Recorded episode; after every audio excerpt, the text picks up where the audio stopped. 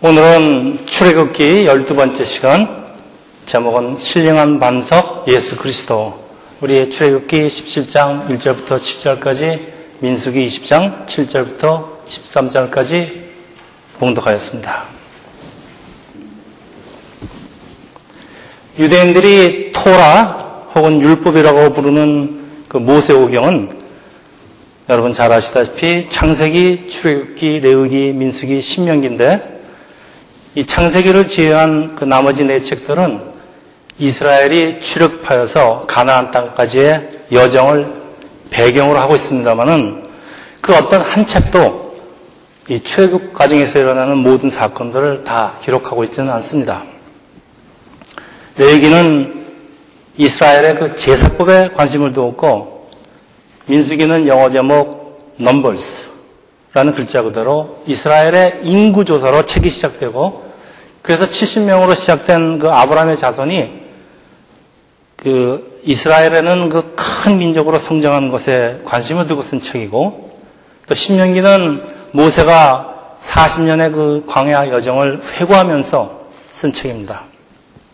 그래서 이 네 권의 책들은 서로를 보완해 주는 것으로서 때로는 동일 사건을 다른 관점에서 설명을 하고 있는 부분도 있는데 오늘 출국기 17장에 해당되는 그 무리바 사건은 민수기 20장에 더 상세히 설명되고 있습니다.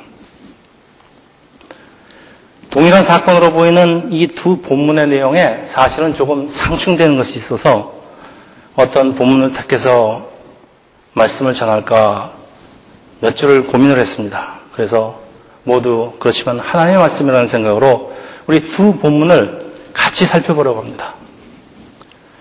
오늘 말씀 역시 예수 그리스도가 이 본문에 예표되어 있기 때문에 하나님께서 이 말씀 속에 이 광야 속에 숨겨놓으신 예수 그리스도를 같이 살펴보면서 은혜를 나누고자 합니다. 우리 지난 시간에는 일용할 양식, 그러니까 먹는 것에 이어서 오늘은 마시는 물에 관한 것입니다. 사람의 몸은 7, 80%가 물로 되어 있기 때문에 아마 저는 조금 더 물이 더 들어갔을 것 같습니다. 물을 마시지 않으면 탈수증으로 죽는데 사람이 물 없이 얼마나 견딜 수가 있을까요? 그 음식을 먹지 않고 버틸 수 있는 기간보다 물을 마시지 않고 버틸 수 있는 시간이 기간이 짧은데 사람마다 다르겠지만은 보통 사람은 3일 그리고 좀 독한 사람은 일주일 정도 버틸 수가 있다고 합니다. 저는 하루도 못 견딥니다. 지구상에 흔한 것이 물 같지만은 물이라고 다 먹을 수 있는 것은 아니고 그 물의 질은 물 맛과 물을 마시는 사람의 건강에 결정적인 역할을 합니다. 지금 일본에서 물이 뭐 바닷물 뭐 할 것 없이 방사능에 오염돼서 농산물, 수산물, 뭐 한국에서 생수 날라다 먹는 거 보면서 참 우리 우리 생명의 근원이라는 것을 다시 한번 느끼게 되는 것입니다. 지금은 많은 가정에서 우리 수돗물을 필터링해서 마실 수 있는 물로 바꾸는 기계를 사용하고 있는데 이거 요즘 나온 것이 아닙니다. 출애굽기 15장에 보면은 써서 마실 수 없는 물을 달게 바꾸어주는 그 장면이 기록되어 있습니다. 그러니까 3250년 전에 이미 발명된 것입니다. 이스라엘은 광야의 첫 걸음을 시작하자마자 곧 마시는 문제에 부딪히는데 아까 말씀드렸듯이 사흘, 사흘을 걸어가서 물을 찾게 되지만은 물이 써서 먹을 수가 없습니다. 그래서 이스라엘은, 이스라엘은 그것 이름을 마라라고 이름을 지어 모세로 원망을 하지만은 사실 모세는 하나님을 대변하기 때문에 하나님을 원망하는 것입니다. 마라는 히브리어로 괴롭다, 쓰다, 또 배반하다라는 뜻이 있는데 그 아마도 어렵게 찾은 물이 소금기가 있어서 마실 수 없는 것을 알고 아마 배반감을 배반에 당한 느낌이 들었던 것 같습니다. 사실 우리 인생에서 이런 일들이 사실 가끔 일어납니다. 우리가 열심히 뭘 했는데 막상 가보니까 그 배반을 당한 것 같은 느낌이 드는 것입니다. 그래서 우리 오늘 본문에 보니까 모세가 여호와께 부르짖었더니 여호와께서 그에게 한 나무를 가르치시고 그가 물에 던지니 물이 달게 되었더라라고 기록하고 있는데 이 지정하신 한 나무는 나무가 아니고 나무 가지입니다. 이 쓴 것을 달게 바꾸는 아주 신비한 능력을 가진 나무입니다. 그 성경에는 이렇게 쓴 것을 달게 하는 그 것이 예수께서 달리신 십자가라고 말씀을 하고 있는데 우리의 그 쓰디쓴 광야의 삶을 달게 바꿔주는 것이 있으니까 그것이 우리를 위해서 나무에 달리신 예수 그리스도입니다. 그래서 우리의 광야의 삶이 참 아무리 쓰다 하더라도 광야를 통과하는 하나님의 자녀를 위해서 하나님께서 예비하신 우리 예수 그리스도를 발견하고 그 예수께서 달리신 나무 십자가입니다. 그 우리 삶에 던지면은 우리 마음에 비록 환경 변하지 않아도 우리 마음에 쓴맛은 없어지고 우리가 달게 변한다는 그런 말씀입니다. 그리고 그 일용할 양식은 이스라엘이 가나안 땅에 들어가는 순간까지 40년간 계속해서 내려주셨지만은 이 마시는 문제는 이스라엘이 계속 장소를 옮기면서 여행을 계속하는 동안에 끊임없이 차지해야 하는 그 이스라엘의 과제를 안게 되는데 여기에 분명한 이유가 있는 것입니다.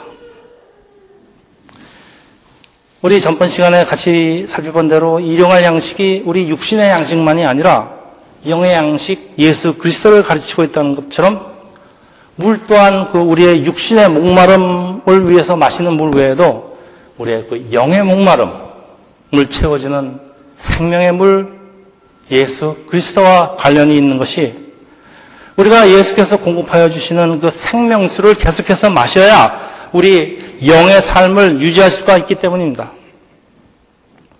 이제 우리 이 생명수를 어디서 어떻게 얻을 수 있는지 우리 반석에서 물을 내는 사건을 통해서 우리 같이 살펴보겠습니다. 오늘 첫 번째 본문 출애굽기 17장입니다. 만나 사건 이후에 이스라엘은 신광야를 떠나서 르비딤이라는 곳에 도착을 하는데 르비딤은 쉼 또는 휴식을 뜻하는 그런 단어입니다.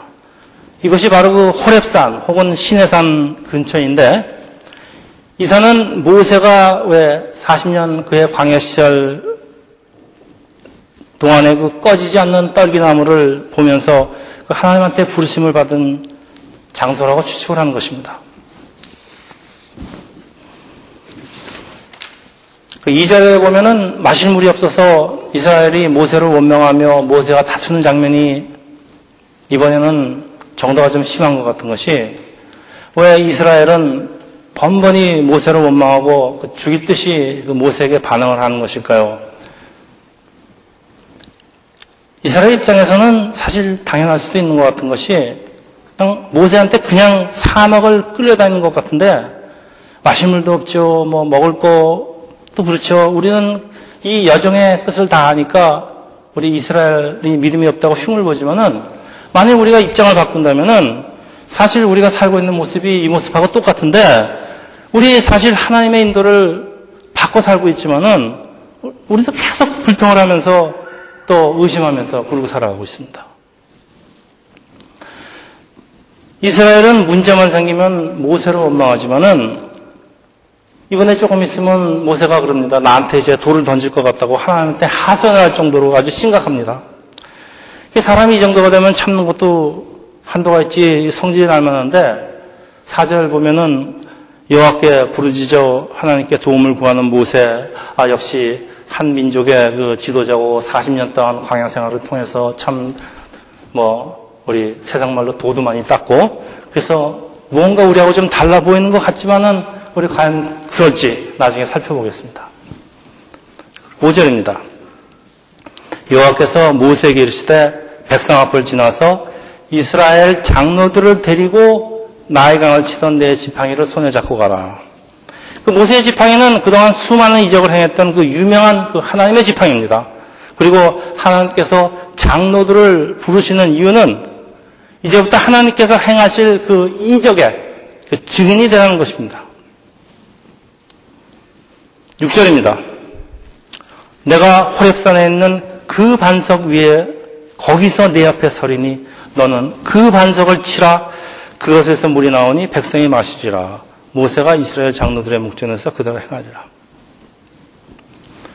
호랩산에는 많은 돌들이 있지만은 하나님께서 서 계신 바로 그 반석을 취하는 것은 그 하나님이 그 반석 밑에 샘물을 감춰 두셨기 때문입니다. 그 목마른 이스라엘 백성에게 이 반석에서 나오는 물은 구원의 산물이고 은혜의 샘물인데 사실 원망과 불평으로 이 가득 찬 이스라엘 백성에게 사실 이 샘물을 마실 자격은 없는 것 같습니다. 그렇지만 그럼에도 불구하고 하나님께서는 반석에게 물을 내시고 이들의 갈증을 풀어주시는데 이것을 우리는 은혜라는 단어로밖에 설명을 할 수가 없습니다. 그래서 시편 기자들은 이 사실을 기록하고 하나님을 찬양하는 곳이 시편 여러 군데 있습니다. 시편 78편 15절에 보면은 광야에서 반석을 쪼개시고 매우 깊은 곳에서 나오는 물처럼 흡족하게 마시게 하였으며 또 78편 20절에 보면은 보라 그가 반석을 쪄서 물을 내시니 시내가 넘쳤어. 또 시편 105편 반석을 여신즉 물이 나와서 마른 땅에 강같이 흘렀으니 이 모두가 그 이스라엘 모두에게 흡족한 물을 주신 것을 찬양을 하고 있는 것입니다. 자, 이 정도 해놓고요. 이제 민수기는 이 똑같은 사건을 어떻게 기록하고 있는지 우리 민수기 20장 8절 우리 아까 읽었죠. 제 성경으로 230페이지입니다. 오늘도 민수기와 어, 출애굽을 왔다 갔다 할 그럴 예정이니까 손가락을 가운데 끼십시오. 제가 읽겠습니다. 230페이지. 지팽이를 가지고 내 형 아론과 함께 회중을 모으고 그들의 목전에서 너희는 반석에게 명령해서 물을 내게 하라. 내가 그 반석이 물을 내게 하여 회중과 그들의 짐승에게 마시게 할지니라. 자, 민수기에는 우리 출애굽기에는 없는 상황이 아주 더 상세하게 소개되고 있습니다. 하나님께서는 모세에게 반석에서 명령하여 물을 내라고 하시는데 아까 출애굽기에는 치라고 그랬습니다. 이 명령하다 명하다의 히브리 원어는 다바라고 말하다는 뜻입니다. 그래서 모든 영어 성경에는 모두 다 say, 대부분 speak라고 나와 있고 우리 현대인의 성경에도 말하다라고 되어 있습니다. 그래서 이 출애굽의 내용처럼 이 때리다, 치다의 뜻은 없습니다. 그 이어지는 10절을 보면은 모세와 아론이 회중을 그 반석 앞에 모으고 모세와 그들에게 이르되 이 반역한 너희들여 들으라 우리가 너희를 위해서 이 반석에서 물을 내랴 하고 모세와 그의 손을 들어 그의 지팡이로 반석을 두 번 치니 물이 많이 솟아나오므로 회중과 그들의 짐승이 마시니라. 제가 누차 강조하지만은 성경을 읽을 때 항상 이 장면을 이 머리로 그리시기 바랍니다. 여러분 이 장면을 지금 머리로 그려보시기 바랍니다. 자 여기에 나오는 사람은 모세와 아론 한편 그리고 이스라엘 백성 또 다른 한편입니다. 여러분께서는 자 머리를 그리셨으니까 무엇을 느끼셨습니까? 무엇을 보셨습니까?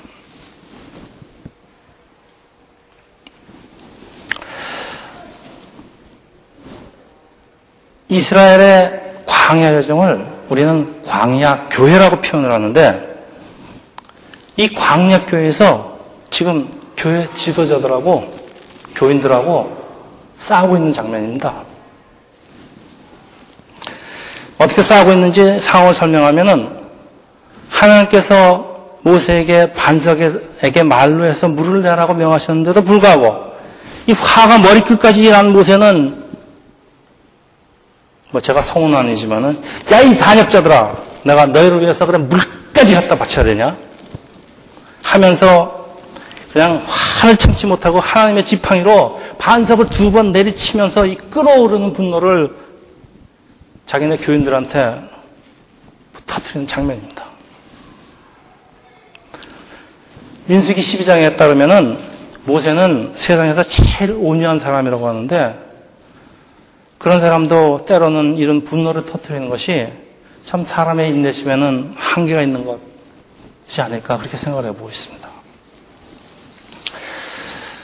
이어지는 12절, 13절 제가 같이 읽겠습니다. 여호와께서 모세와 아론에게 이르시되 너희가 나를 믿지 아니하고 이스라엘 자손의 목전에서 내 거룩함을 나타내지 아니한 고로 너희는 이 회중을 내가 그들에게 준 땅으로 인도하여 들지 못하리라 하시니 이스라엘 자손이 여호와 다투었으므로 이를 무리바 물이라고 하니라 여호와께서 그들 중에서 거룩함을 나타내셨더라. 자, 다시 출애굽기 7 우리 7절로 다시 넘어서 읽겠습니다. 그것 그가 그것 이름을 마사 또는 무리바라고 불렀으니 이는 이스라엘 자손이 다투었으며 또는 그들이 여호와를 시험하여 이르기를 여호와께서 우리 중에 계신가 안 계신가 하였더니라. 뭐두 본문 모두 다 하나님께서 책망을 하시는 장면입니다. 출애굽기에는 이스라엘 자손이 다투고 혹은 하나님이 시험하였다. 민수기에는 이스라엘이 하나님과 다투었다라고 기록되어 있는데 이스라엘이 모세가 다투었지 언제 하나님하고 다투었습니까? 근데 성경에는 그렇게 쓰여 있습니다. 교회에서 여러분 교인끼리 우리 교회는 안 다투는 교회입니다. 교인끼리 다투는 것은 하나님 앞에서 싸움하는 것으로서 이 형제끼리 싸움하는 것을 지켜보는 부모의 마음을 헤아려 보면은 그 싸움은 형제 간의 싸움을 넘어서 그 부모와의 싸움이기도 한 것입니다. 그리고 지금도 얼마나 많은 싸움이 교회에서 벌어지고 있는지 사실 뭐 우리끼리 하는 싸움 같지만은 사실 이것은 우리끼리의 싸움이 아니고 하나님과 싸우고 있는 것이라는 그리고 또 하나님을 시험하는 것이란 말입니다. 거기다가 여호와께서 우리 중에 계신가 안 계신가 다시 말해서 우리 어려운 일이 닥치면은 우리는 정말 하나님께서 살아계시면 어째 나한테 이런 일이 일어날 수 있는가 하는 말들을 참 너무 쉽게 내뱉는데 오늘 본문은 그것이 하나님을 시험하는 것이라고 표현합니다. 이 사건 때문에 이곳에 마사무리바라는 새로운 이름이 주어졌는데 쉼, 휴식을 의미하던 르비딤이 시험하다는 뜻은 마사, 다툰다는 뜻은 무리바로 바뀌게 되었습니다. 뭐 기왕에 참 기왕에 바꾸려면은 이것은 반석에서 물은 나, 머리, 물이 나온 곳 이라고 바꾸면 좋을 텐데 왜 이렇게 바꾸지 않았을까요? 이 사건은 하나님을 시험하고 하나님 앞에 형제끼리 싸우는 그 불신앙의 그 전형적인 샘플이 되는 것으로서 이거 똑바로 기억하고 이런 잘못을 더 이상 되풀이하지 말라는 그런 하나님의 교훈이지만 어디 그 교훈이 지켜지고 있습니까? 지금도 교회에서 끊임없는 싸움이 벌어지고 있습니다.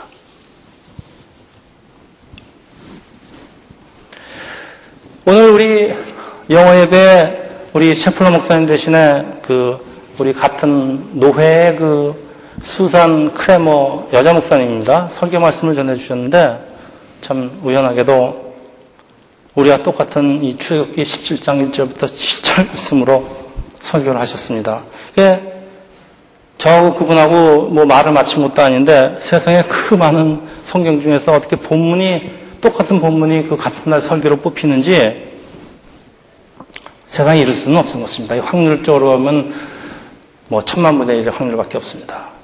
이 사건은 오늘날 교회에게 오늘날의 교회도 우리에게 주시는 하나님의 교훈이라는 그런 말씀의 음성을 듣는 것을 금할 수가 없습니다. 자, 우리 무엇이 잘못되었는지 좀 정리 좀 해보겠습니다. 첫째, 이스라엘의 잘못은 지들끼리 싸우면서 불신앙하면서 하나님을 시험하는 것인데 그러면은 이스라엘을 인도하고 있는 하나님의 사역자 모세의 잘못은 무엇일까요? 자, 이 반석이, 이 반석, 하나님이 치라고 하는 이 반석이 하나님께서 광야에 감춰놓으신 예수님이라는 것 다 아실 줄 믿고 말씀을 드리면은 반석이신 예수께 말로 부탁하지 않고 지팡이로 때렸기 때문이다. 혹은 한 번 치라고 했는데 두 번씩이나 때문이다. 하면서 우리 사람들 설교도 이렇게 들어왔고 사람들 이렇게 해석, 해석이 참 다양합니다. 근데 글쎄요. 오늘 보면은 너희가 나를 믿지 아니하고 이스라엘 자손의 목전에서 내 거룩함을 나타내지 아니한 것이라고 하시는데 그렇다면은 반석에게 말로 하면은 물이 나올 것 시라는 하나님의 말씀이 모세가 믿어지지 않아서 반석이 예수님인지 모르고 내리쳤다는 말씀일까요? 아니면은 끓어오르는 감정을 좌지하지 못하고 반석을 막 내리치면서 목사가 성도에게 막 그 분노를 터트린 것을 말씀하고 있는 것일까요? 여러분, 목사도 감정을 가진 사람입니다. 목사라고 화가 안 나겠습니까? 모세가 하나님 말씀대로 정확히 따르지 않았다고 하나님께서 이렇게 진노하신다고 생각하기보다는 더 근본적인 이유가 있을 거라는 생각이 들었습니다. 우리가 너희를 위해서 이 반석에서 물을 내라라는 말에 힌트가 있는 것 같습니다. 이건 분노입니다. 우리가 너희를 위해서 내가 너희를 위해서 반석에서 물까지 갖다 바쳐야 되느냐. 하나님께서 장로들이 보는 앞에서 하라는 것은 많은 사람들한테 이적을 보임으로써 하나님의 영광을 보이라는 것 또 있지만은 또한 그 이적을 행하는 사람은 모세입니다. 그러니까 하나님께서 모, 모세에게 이적을 행함으로써 그 장로들한테 그 모세의 권위와 위험을 보여줌으로써 모세를 돕게 하려는 그런 하나님의 배려가 있었던 것인데 이 모세는 물을 내는 것이 마치 자기의 능력을 한 것처럼 말을 하면서 오히려 하나님의 영광을 가렸다는 말씀입니다.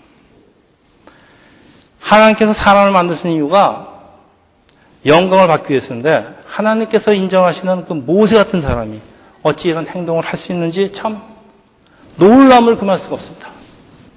참 세상에서 제일 온유한 사람 전후 무한 그 인구 역사의 그 최대의 인도자, 지도자 모세입니다.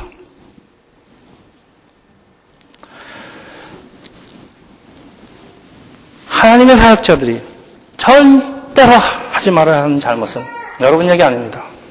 저한테 하는 얘기입니다. 하나님의 영광을 자신의 것으로 가로채는 것입니다.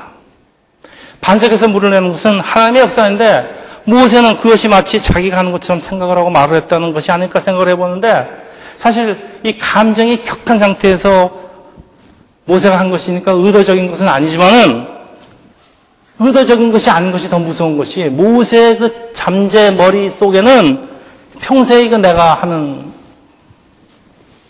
일이라는 그런 생각이 있었다는 말로밖에 저는 해석할 수가 없습니다. 지금도 얼마나 많은 사역자들이 이런 착각을 하면서 하나님의 영광을 가로채는지 마치 자기가 안수해서 병이 난 것처럼 자기 능력으로 아주 큰 목회를 하는 것처럼 큰 교회를 짓는 것처럼 또 모든 일에 자기가 없으면 안 되는 것 같, 그런 같이 생각을 하면서 물러날 때 됐는데도 물러나지도 않고 아주 움켜쥐고 심지어 그 자식한테 모든 영광을 물려주는 이런 참 이분들이 처음부터 이런 것 같지는 않습니다. 좀, 정말 너무 많이 봅니다. 그런데 무서운 것은 하나님께서는 그 사역자들의 잘못을 더 엄하게 다스리는데 그것이 하나님의 영광을 가로채 쪽에는 더 하시다는 것을 우리는 배우게 됩니다. 여러분 잘 아시다시피 모세는 이번 사건으로서 가나안 땅에 못 들어가게 되는데 이 말은 모세가 구원을 받지 못했다는 뜻으로 오해는 하지 마시기 바랍니다. 앞으로 계속되는 이스라엘의 불신앙은 결국 홍해를 건넌 출애굽기 1세 중에서 여호수와 갈렙을 제외하고 아무도 가나안 땅에 들어가지 못하고 광야에서 죽게 되는데 하나님께서 모세에게 이스라엘의 지도자로서의 책임을 물은 것이 아닐까 하는 생각이 드는 것이 이 모든 이런 사건들이 지금 우리에게 그 모든 하나님의 사역자들에게 주시는 경고의 말씀이라고 보면 될 것 같습니다. 하나님이 교회를 향해서 경고를 주시는 것입니다. 이제 말씀을 정리하겠습니다. 그래서 우리 출애굽기 우리 17장 6절로 다시 돌아갑니다. 내가 호랩산에 있는 그 반석 위 거기에 내 옆에 서리니 너는 그 반석을 치라 그것에서 물이 나오르니 전 성경에 흐르고 있는 메시지는 생수가 나오기 위해서는 그 반석은 깨어져야 된다는 것입니다. 그래서 하나님께서는 그 반석 위에서 당신이 서 계시는 그 반석을 치라고 하시는데 이건 모세한테 하나님께서 하나님 자신을 치라는 말씀입니다. 이것은 앞으로 십자가에 죽으실 하나님의 고난을 예표하고 있는 것이 자신을 깨뜨려서 생명의 물을 내시는 하나님을 우리는 십자가에 예수 그리스도라고 고백을 합니다. 하나님께서 처음부터 그리스도의 몸이 찢어지기를 원하셨다고 생각하지 않습니다. 하나님께 수없는 말씀으로 수없는 선지자를 통해서 말씀을 주시고 우리에게 물을 주시려고 하셨지만은 어디 사람들이 말을 듣습니까? 결국 물이 나오기 위해서는 반석, 부서지고, 매맞고, 얻어맞고 했던, 할 수밖에 없었다고 생각을 해보는 것은 요한복음 1장 14절에 보면은 말씀이 육신이 되어 우리 가운데 거하심에 하나님께서 이스라엘에게 수없는 말씀으로 생명의 물 예수를 주시기 원했지만은 결국 예수께서는 말씀이 예수께서 말씀이 육신을 입으시고 이 땅에 오셔서 십자가에서 찢어져야 했습니다. 사람들이 받아야 될 그 형벌과 심판을 친히 받으시고 그 십자가에서 산산이 부서지는 그 반석 반석이 되시고 그 비로소 그 그런 사실을 믿는 그 우리들의 그 베드로의 믿음 위에다가 교회를 세우시는 것입니다. 그래서 생명의 물이 나오는 것은 반석 오직 예수님이 주인 되신 교회라는 것입니다. 여러분 교회 강좌 아무리 들어봐야 거기서 생명의 물이 나오지 않습니다. 여러분의 마음을 가라앉히기도 하고 여러분에게 교양을 주기도 하고 여러분의 지식을 높이기도 하지만은 여러분에게 생명을 주지는 않습니다. 교회에서 생명의 물을 줘야지 교회지. 여러분 교회 강좌나 하고 세상 사는 법이나 가르쳐주고 그것은 교회가 하는 일이 아닙니다. 세상에 물의 종류는 참 많이 있지만은 그러나 정말로 마실 수 있는 물, 오염되지 않는 그 순수한 물은 그리고 그, 그, 그 물밖에 없습니다. 그래서 교회가 오염되지 않는 순수한 하나의 말씀을 올바로 전해주지 않으면 그것은 반석으로서의 교회의 기능은 이미 잃어버리고 있는 것입니다. 목사는 하나님의 말씀을 연구해서 예수에 근거한 그 순수한 마실물을 내야 하는 것이고 성도들은 그 목사의 그런 인도함을 받고 그 물을 매일 마셔야 하는 것입니다.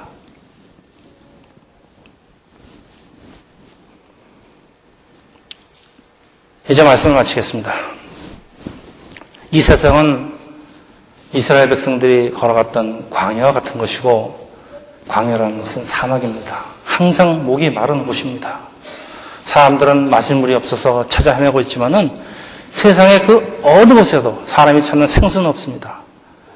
이 세상에는 그 어떤 것도 사람들에게 참된 생수를 내어줄 수 있는 반석이 되어주지 못하지만은 고린도전서 10장 4절 제가 읽겠습니다.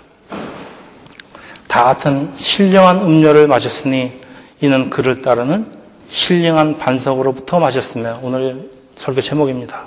이 반석은 곧 그리스도라. 여러분 다른 것은 반석도 아니고 그냥 돌멩입니다. 그 돌멩이 쳐봐야 자기 주먹은 아프지 거기 마실 수 있는 물은 나오지 않습니다. 그 요한복음, 요한복음에는 이 생명의 물에 관한 얘기가 참 많이 있습니다. 제가 몇 개만 소개해 드리겠습니다. 요한복음 4장 14절. 내가 주는 물을 마시는 자는 영원히 목마르지 아니하리니 내가 주는 물은 그 속에서 영생하도록 솟아나오는 샘물이 되리라. 오직 그리스도 예수만이 신령한 음료의 근원이면서 다시 목마름이 없는 물을 공급해주는 반석이게 우리는 세상에서 물을 찾아 갈증을 채우려고 하지 말고 예수님, 예수님한테서 나오는 그 생명수를 찾는 것입니다. 세상의 물은 사람의 갈증을 잠시 죽여주지만 예수께서 주시는 물은 영생의 물이기 때문입니다. 우리 영혼을 소전시키면서 우리에게 생명과 또 기쁨을 있는 생명수는 하나님께서 치라하신 바로 그 반석 예수 그리스도지 예수가 아닌 다른 어떤 종교도 세상 어떤 것도 아닙니다. 그리고 우리 인생의 물이 아무리 쓰다 하더라도 하나님께서 지정하시는 한 나무가지 예수 그리스도의 십자가를 우리 삶 속에다 던지면은 우리의 삶은 달게 되니까 우리는 힘을 얻고 세상의 어려움을 우리가 떡끈히 이길 수가 있는 것입니다. 마지막으로 요한복음 7장 37절 제가 읽겠습니다. 예수께서 서서 외쳐 이르시되 누구든지 목마르거든 내게로 와서 마시라 나를 믿는 자는 성경에 이런 것 같이 그 배에서 생수의 강이 흘러나오리라. 예수께서 예수께로 나아가서 물을 마시는 사람은 예수를 믿는 그 사람의 배에서 생수의 강이 흘러나오신다고 하는데 르비듬의 그 예수 반석이 나의 반석이 되어서 나의 배에서도 예수의 생수가 솟아난다고 하는 것입니다. 참 놀라운 말씀입니다. 지금은 예수께서 십자가 고난을 준비하시는 우리 사순절 기간입니다. 우리 사순절 기간 사람들 금식도 하고 또는 새벽 기도도 하고 여러 가지 많이 합니다.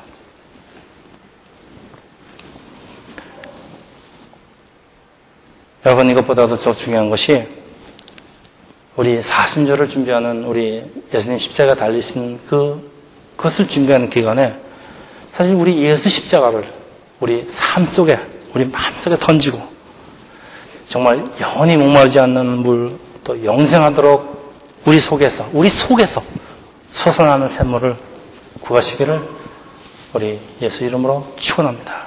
기도하겠습니다.